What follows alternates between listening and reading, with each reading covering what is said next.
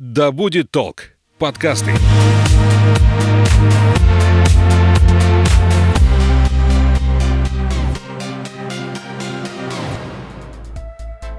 Привет, я Настя. Ты слушаешь подкаст об экологичной жизни в большом городе «Ой, не туда». Гость этого эпизода – эколог, блогер и руководитель отдела устойчивого развития в компании «Грас» Андрей Скрыпник. Мы поговорим о том, как не обращать внимания на хейтеров и вариантах экологично встретить Новый год. Наливай кофе или чай в свой многоразовый стакан и вслушивайся. Мы начинаем. Андрей, привет. Привет, привет, Настя. Я читаю просто имя в скайпе сейчас. И там не совсем Настя, но это ладно, мы никому об этом не расскажем. Главное, что мы победили всю эту технику и связались, несмотря на то количество километров, которое нас разделяет в данный момент. Давай начнем с того, что 3 года назад у тебя появился твой YouTube-канал. Расскажи, почему вообще так произошло, почему эта тема тебя так вдохновила, что ты решил об этом снимать видео и общаться со своей аудиторией таким образом? Знаешь, я давно присматривался к Ютубу, и это началось, наверное, с работы на телевидении. Я вел там ежедневную рубрику «Новости из интернета». Я каждый день выходил в запись в эфир, и там через полчаса эта запись выходила в итоговые вести региона, там какой-то, Волгоград в моем случае. Вот, и я... Получается, весь свой рабочий день мониторил соцсети. Твиттер, там, Ютуб, тренды, о чем вообще говорят.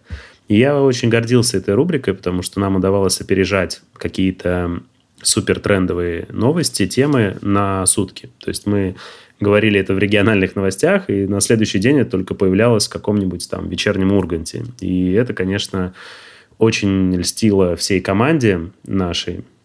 Но, по сути, там в основном все делал я. И я начал замечать, что какой-нибудь там блогер, у которого там 1300 подписчиков, живет вообще очень круто. То есть у него есть своя аудитория, с которой он может чем-то делиться. Вот эта мысль, что у тебя есть люди, которым ты можешь доносить свою философию, она очень манила. То есть вау, круто. Плюс эти люди, они неплохо зарабатывают, они не работают в офисе, 5-2. Я подумал, что за люди, ютуб-блогеры? Что это за, черт возьми, создания такие? Как у них это удается? Я начал замечать, что, условно говоря, за год работы на телевидении я мог видеть какого-то малоизвестного блогера, и через 3 месяца у него уже дофига подписчиков, и я о нем уже говорю. Я подумал, это интересная тема. Я начал снимать на YouTube, но это ничего не было связано с экологией абсолютно. Вообще просто брал самые хайповые темы. Я мог распаковать iPhone и набрать нормально просмотров. То есть я всегда любил гаджеты. Я что-то распаковывал, что-то доставал, снимал. Нашел местный интернет-магазин, мы запартнерились. В общем, я понимал, что я хочу быть на Ютубе. В каком амплуа, я пока еще точно не знал. Как говорится, искал свою аудиторию, искал свою нишу.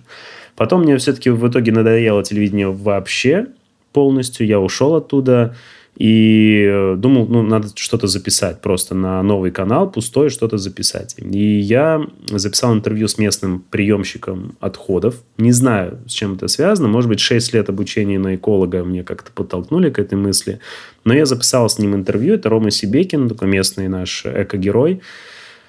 И улетел на море спокойно. Я возвращаюсь спустя 2 недели и вижу, у меня под 10 тысяч просмотров. И я знаю уже по опыту работы с Ютубом, я знаю, что это офигенный результат на пустом канале, без бюджета, 10 тысяч просмотров на просто рандомной теме, тогда я думал.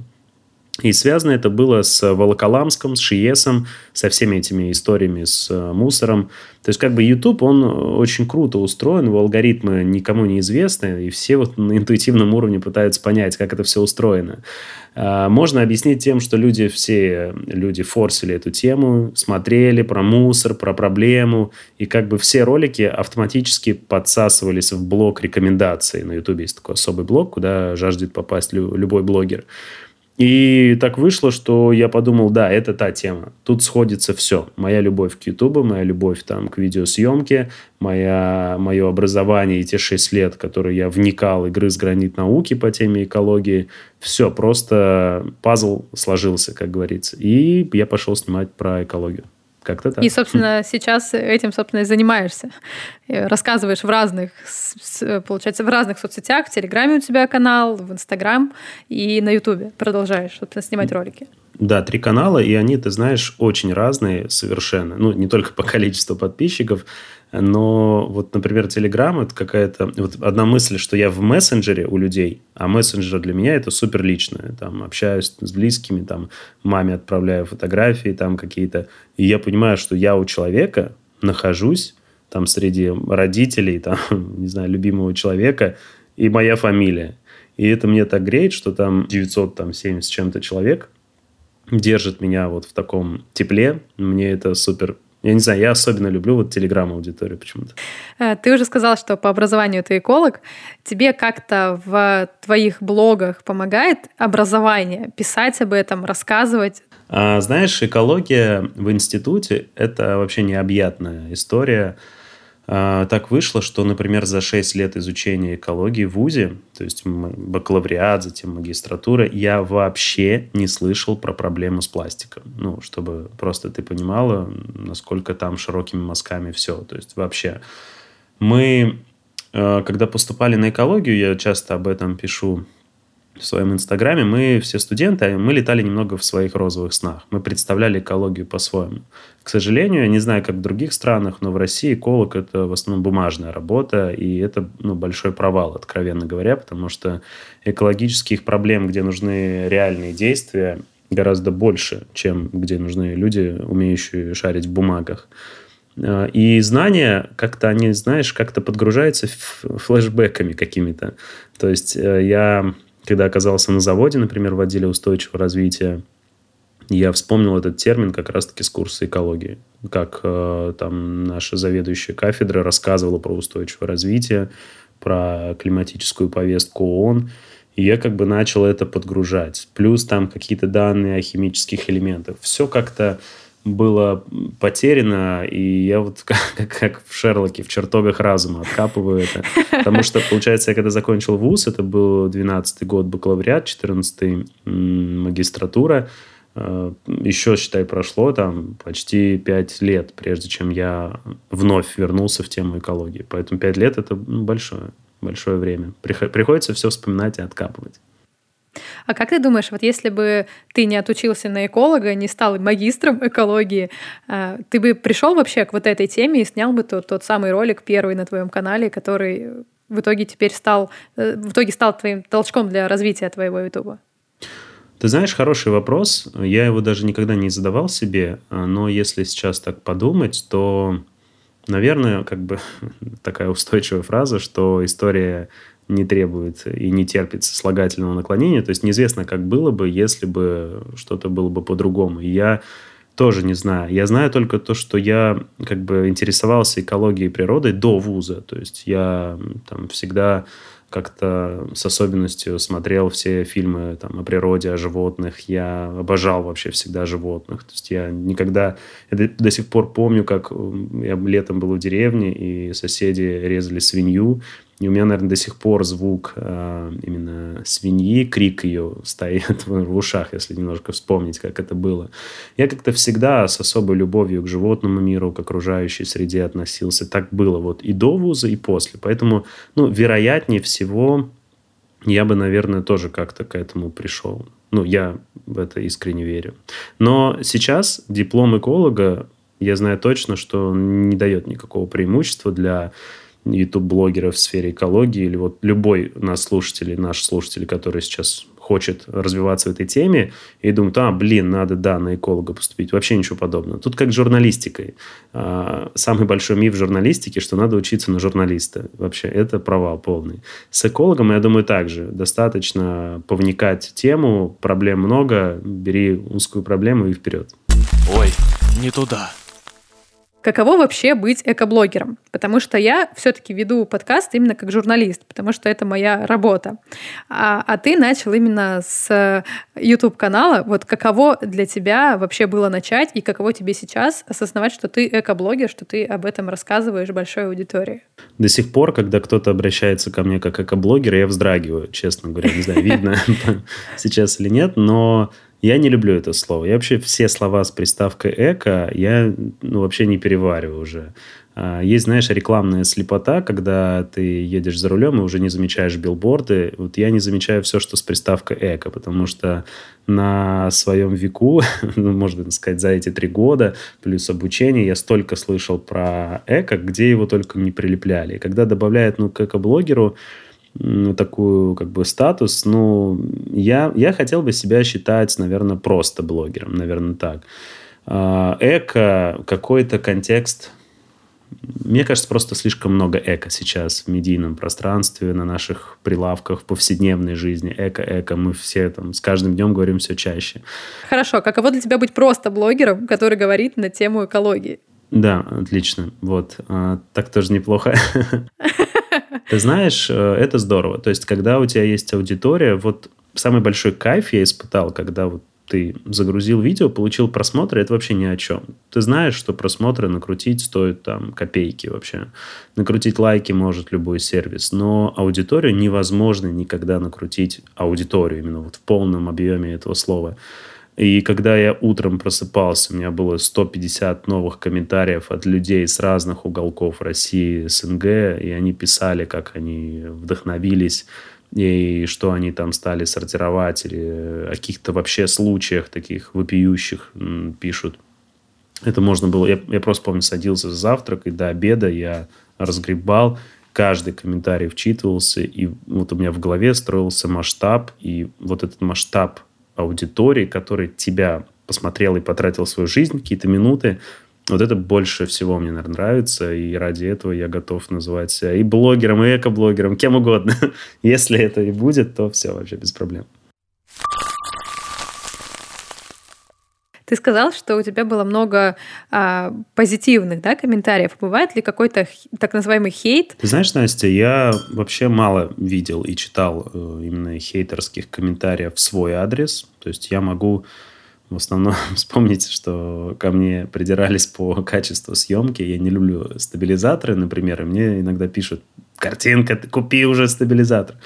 А по контенту, так как я люблю рассказывать истории о людях, то меня минимум. Я начинаю видео, моего мнения минимум. В этом мне импонирует позиция всех журналистов, что они не дают свое мнение. Я всегда стараюсь следовать этому правилу, может быть, в какой-то доле считать хотя бы чуть себя журналистом, что вывод, как Пивоваров говорит, вывод делать только вам.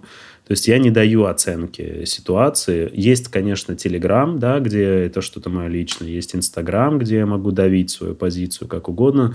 Но основная аудитория моя на Ютубе, и я стараюсь открывать каких-то людей. И если идет хейт, то в основном идет хейт в адрес героев. И на моей памяти есть, наверное, только одно видео, где больше, может быть, 7% дизлайков. Обычно люди все импонируют моим героям, к счастью. Это было видеосюжет про завод, который делает из полимерпесчаных изделий какие-то уличную мебель какую-то. И так как завод просто делает свое дело, комментарии были, что ай-яй-яй, они, оказывается, продают франшизу, а Андрей, ты рекламируешь мошенников. Это были очень странные комментарии, я не понимал их логику. Но когда я захожу на какие-то региональные паблики, не дай бог, во ВКонтакте еще, и на какие-нибудь региональные новости, и я читаю комментарии, хочется вернуться на YouTube и расцеловать каждого, кто пишет мне. Потому что я не знаю, как так, но меня уберегли от всей волны хейтерских комментариев, которые я видел на других источниках под другими новостями, к счастью. Но я готов ко всему. Я знаю, что помню такую фразу, и всегда я себе говорю, что ты нравишься абсолютно всем, пока не откроешь рот свой. То есть абсолютно все тебя любят, 100%. Как только ты говоришь мнение, 100% никогда не будет согласны с тобой. Такое, просто невозможно. И здесь обычное правило. Если ты готовишься рассказывать на аудиторию какие-то свои мысли, всегда нужно быть готовым к хейту. И когда я уже присматривался к Ютубу, уже начал что-то снимать, я уже морально был готов, что я могу получить хейт. То есть это, обратная сторона медали. Это неизбежно, и это нужно принимать.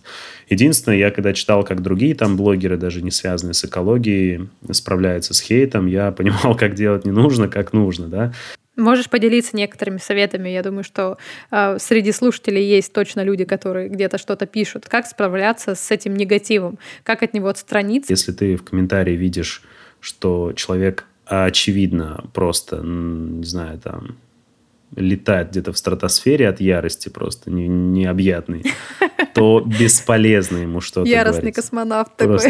Да. Пригорело ему, у него нехило, то вообще без шансов что-то объяснить. Это 100%. Я, например, еще следую такому правилу, если там есть мат в комментарии, я баню человека. То есть этот человек больше не посмотрит мой канал с этого аккаунта.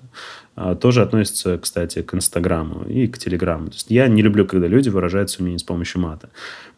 И если человек пишет какой-то конструктив без агрессии, то я стараюсь читать.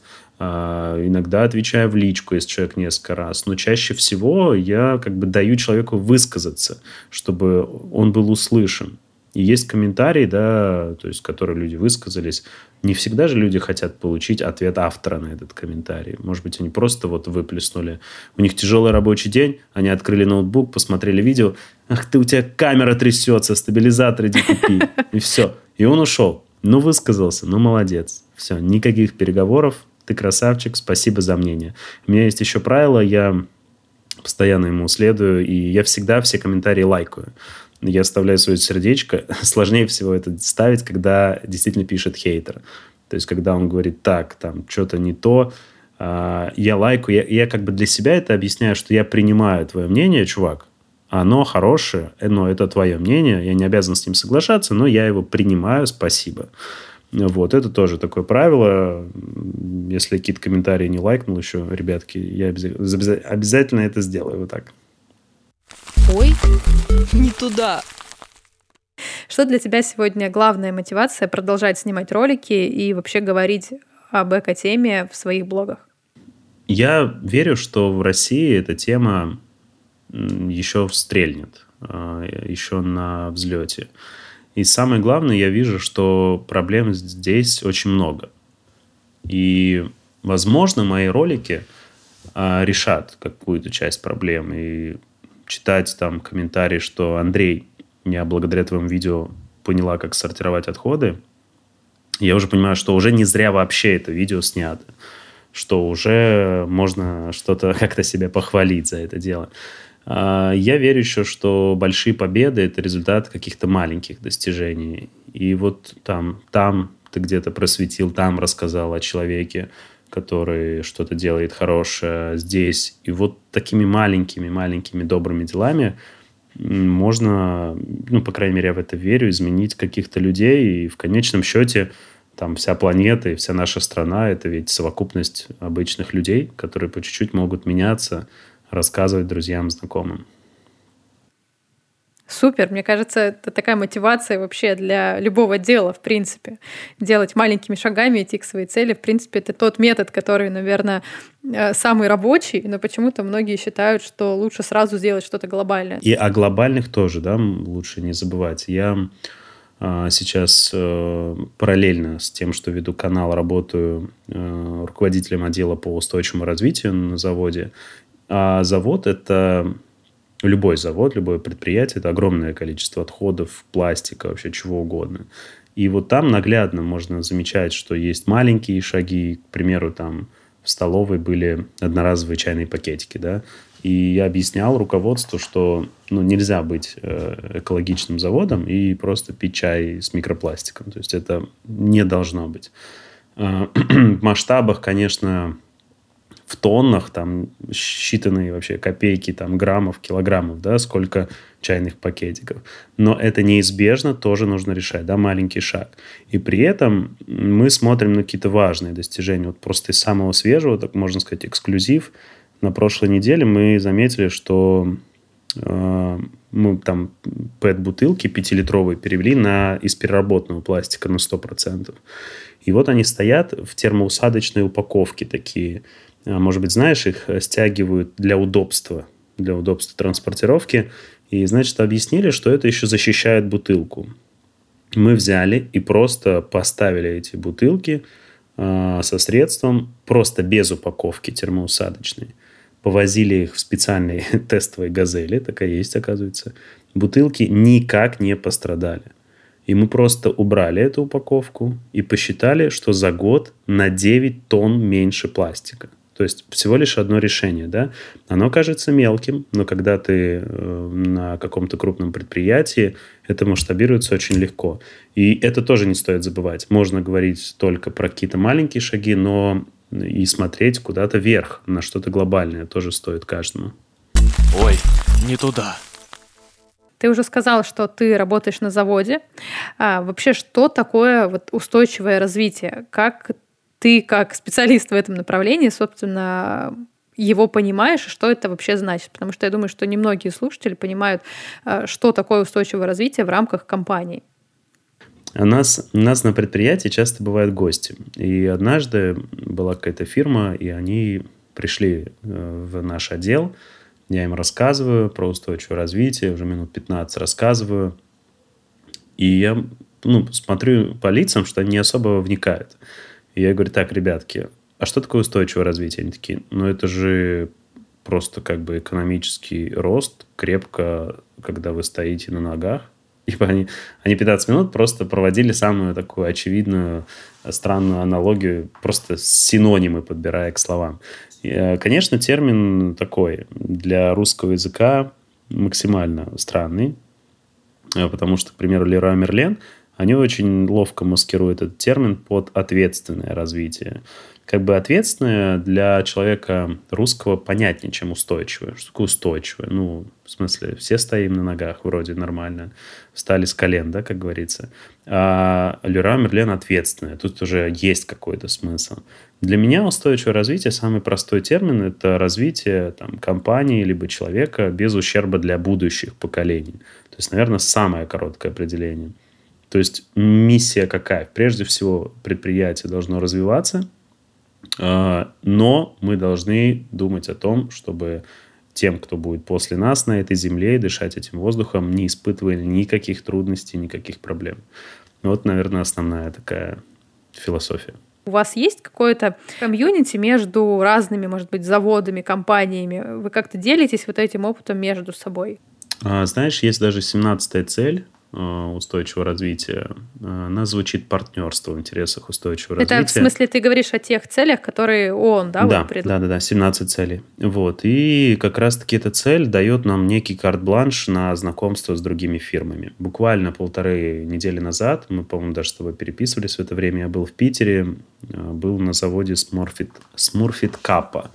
Они 12 миллионов квадратных метров в месяц картона выпускают. У них очень прикольный устойчивый подход есть во многих деталях, но просто говоря уже о том, что мы партнеримся в интересах устойчивого развития, можно открывать двери в любые компании, у которых есть такой отдел. И мы потихоньку, конечно, создаем какой-то нетворкинг, создаем такие контакты, дружим и, наверное, находимся на некой волне, потому что прямо сейчас можем наблюдать, как X5 Retail, да, создает очень крупную такую устойчивую систему у себя, Магнит, какие-то другие сети. То есть сейчас это повсюду, и сейчас даже, знаешь, на переговорах работает система свой-чужой. Если ты что-то продаешь, к примеру, ты идешь на переговоры, ты уже получаешь от, от своего партнера о себе, о компании, и там уже есть устойчивое развитие. И если у тебя этого нет, ты для них уже чувак не современный. Сейчас экологичный равно современный, человек, который понимает что-то в трендах. И когда они просто смотрят, ты просто производишь наушники и все, а что ты еще делаешь, твоя фирма, кроме как хороший товар? Сейчас это вопрос, который задают все фирмы. И если у тебя есть своя политика устойчивого развития, свои какие-то реальные шаги и действия, то ты уже как свой-свой, вы уже обмениваетесь, вы уже коллабитесь. Магнит и Биомио заколлабились, да, например, создали какую-то вместе движуху. Я думаю, как-то так. Конечно, общаемся все. Это так в конце коротко ответил на твой вопрос. В моем подкасте есть такая традиция. Мои гости делятся своими жизненными эко-лайфхаками. Но сейчас на календаре декабрь, и впереди долгие новогодние праздники. Расскажи, есть ли в твоей жизни какие-то способы сделать праздники более экологичными? Потому что я знаю, что это тот период, когда количество мусора очень сильно увеличивается. Я вот общалась, например, с заводом по сортировке мусора, и они как раз рассказывали, что во время праздников, особенно длительных, таких как новогодние праздники, баки становятся сильно тяжелее, потому что кто-то выбрасывает еду, которая была не съедена после Нового года, упаковка от подарков и вот эту кучу ненужного мусора. Как ты экологизируешь свои праздничные дни? Ты знаешь, праздники и экология, я пытаюсь понять, насколько это совместимые вообще вещи. Нет, не то, что экологи, значит, не умеют праздновать что-то, и все очень скучные люди. Не все, да?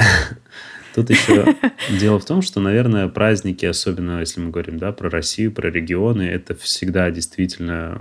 Я просто имел опыт работы в мероприятиях. Это всегда невероятное количество не просто мусора, а неперерабатываемого.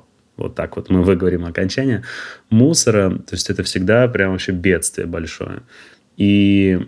Если говорить про Новый год, главный такой праздник зимний, то когда-то, еще до того, как я активно вникал в экологию, у меня появилась елка многоразовая. И когда я потом начал понимать, что это за ерунду я принес домой, я начал понимать, что надо с ней что-то делать. И у Greenpeace прочитал, что чтобы елка пластиковая оправдала свое производство и весь углеродный след, нужно, чтобы она простояла 20 лет дома. И вот я вот отсчитываю, сколько лет с момента ее покупки она у меня стоит. Потому что, конечно, я думаю, что если бы я жил в частном доме, то я бы с удовольствием просто как-нибудь аккуратно украшал елку, которая во дворе бы росла. И тем самым был бы такой экологичный формат праздника. Я помню свое детство, у нас никогда не было новых игрушек новогодних. Вот сколько я рос, мы одну и ту же коробку с новогодними игрушками покупаем и вешаем. Вот, наверное, мой совет не гоняться за трендами Нового года. Есть, знаешь, например, год дракона, есть год розового дракона. Когда все игрушки должны быть розового цвета. И вот это самый большой провал. Опять же, никакого там осознанного потребления в этом нет. Когда ты просто каждый год покупаешь новые шарики, которые прошлогодние нормально. Я вообще заметил, когда там украшали елку с семьей, что там меньше игрушек, это даже круче. И мы просто начали сокращать количество игрушек. Если игрушка как-то испортилась, там, не знаю, разбилась, все, мы не покупаем, понимаем, что даже прикольно. Она там, не знаю, больше самой елки. Это здорово. Я бы советовал, наверное, не гнаться за вот этими всякими веяниями сомнительными по цвету, если говорить про главный новогодний праздник. Ну и, наверное, ты упомянула сама о еде. Здесь сколько шуток про Новый год, о том, что там, на 3 января ты доедаешь еду. Наверное, с едой вообще самая недооцененная, наверное, проблема в России. Люди не осознают, почему, в какой вред в еде. Вот, выкинул ты, оно же там сгнило за день. Да, это самое большое, наверное, заблуждение, потому что вся вот вонь свалок, она как раз-таки из-за органики. И здесь нужно готовить по мерам, да, по мерам своего застолья, по мерам того, как вы едите. И я знаю, что там мы дома, мы готовим. Если мы вдвоем встречаем Новый год, втроем, то мы готовим вот строго там на 2-3, и это было бы правильным подходом абсолютно. Здесь, опять же, все наши традиции российские, они играют нам не в руку, не в экологичность. Кроме того, что есть розовый дракон год или зеленого зайца, у нас еще есть как встретишь год, так и проведешь. И попробуй ты бабушке накрыть на стол одну порцию салата оливье, и все. Она скажет, это что, весь год будет голодным? Давай поляну нам. Мой совет простой, не привязываться к традициям, вообще жить более современными взглядами на жизнь и возвращаться к термину «ответственное потребление». Это касается и еды, и игрушек, и всего, что связано вообще с праздниками. Очень большая тема, на самом деле, для работы, в том числе и блогеры должны это освещать. Кстати, новый ролик, по-моему, созрел. О каком бы подарке ты, как человек, которому не плевать на экологию, мечтал? То есть что для тебя идеальный подарок на Новый год? Ой, ты знаешь, я как-то не думал, чтобы этот подарок как-то коррелировал с экологией. Я стараюсь все-таки из-за того, что вся моя деятельность связана с экологией, приходя с работы, я мониторю сайты, получаю уведомления, я стараюсь оставлять место для отдыха мозгу, что ли. И, конечно, когда я там заказываю подарок своей семье или говорю, или думаю о нем, я не ставлю фильтр экология. Возможно, это мой провал, но однажды я общался с администратором одного экологичного кафе, и мне понравилась ее фраза, что нужно стараться выбирать себя иногда. То есть классно, ты сортируешь отходы, там я это делаю 2,5 года, но если вдруг вот сегодня, ну вообще никак не получается отвезти на пункт переработки, пункт сортировки, то выбери себя. То есть не рви себя на части, не изматывай, не получай этот страшный термин экотревожность, да. Ты можешь допустить здесь какую-то ошибку, там, не знаю, не отвести на переработку, этот страшный грех совершить, во благо всему остальному хорошему, что ты делаешь. И мне понравилась эта философия, что мы должны все равно в конечном счете люди выбирать себя. И вот как раз-таки для подарков я оставляю, наверное, место чему-то такому детскому, какому-то свою... Ну, конечно, я не закажу баннер ПВХ на 3 стену, на всю стену. Или набор воздушных шаров, да, такой. Это уже как бы как образ жизни, то есть это неприемлемо по определению. Но, не знаю, может быть, это будет приставка PlayStation. А у Sony, кстати, неплохая политика в целях устойчивого развития, поэтому, может быть, так. Я думаю, что на этой вдохновляющей, такой позитивной ноте мы с тобой и закончим. Спасибо тебе большое, что ты нашел время, из другого города со мной созвонился. Надеюсь, что это не последний наш такой созвон, и когда-нибудь мы встретимся лично где-нибудь на твоих лекциях, потому что ты сейчас много где выступаешь. Спасибо тебе большое. Спасибо большое. На самом деле очень круто, что ты из Омска и двигаешь эту тему, потому что я часто действительно выступаю, но в Москве. И в Москве, как говорят про экологию, как говорят в регионе, это вообще две разные истории. Поэтому очень круто, что ты делаешь это в регионе. Это прям уважение бесконечное. А я напомню, что гостем эпизода был эколог и блогер Андрей Скрыпник. Любите планету. Услышимся в следующих эпизодах. Ой, не туда.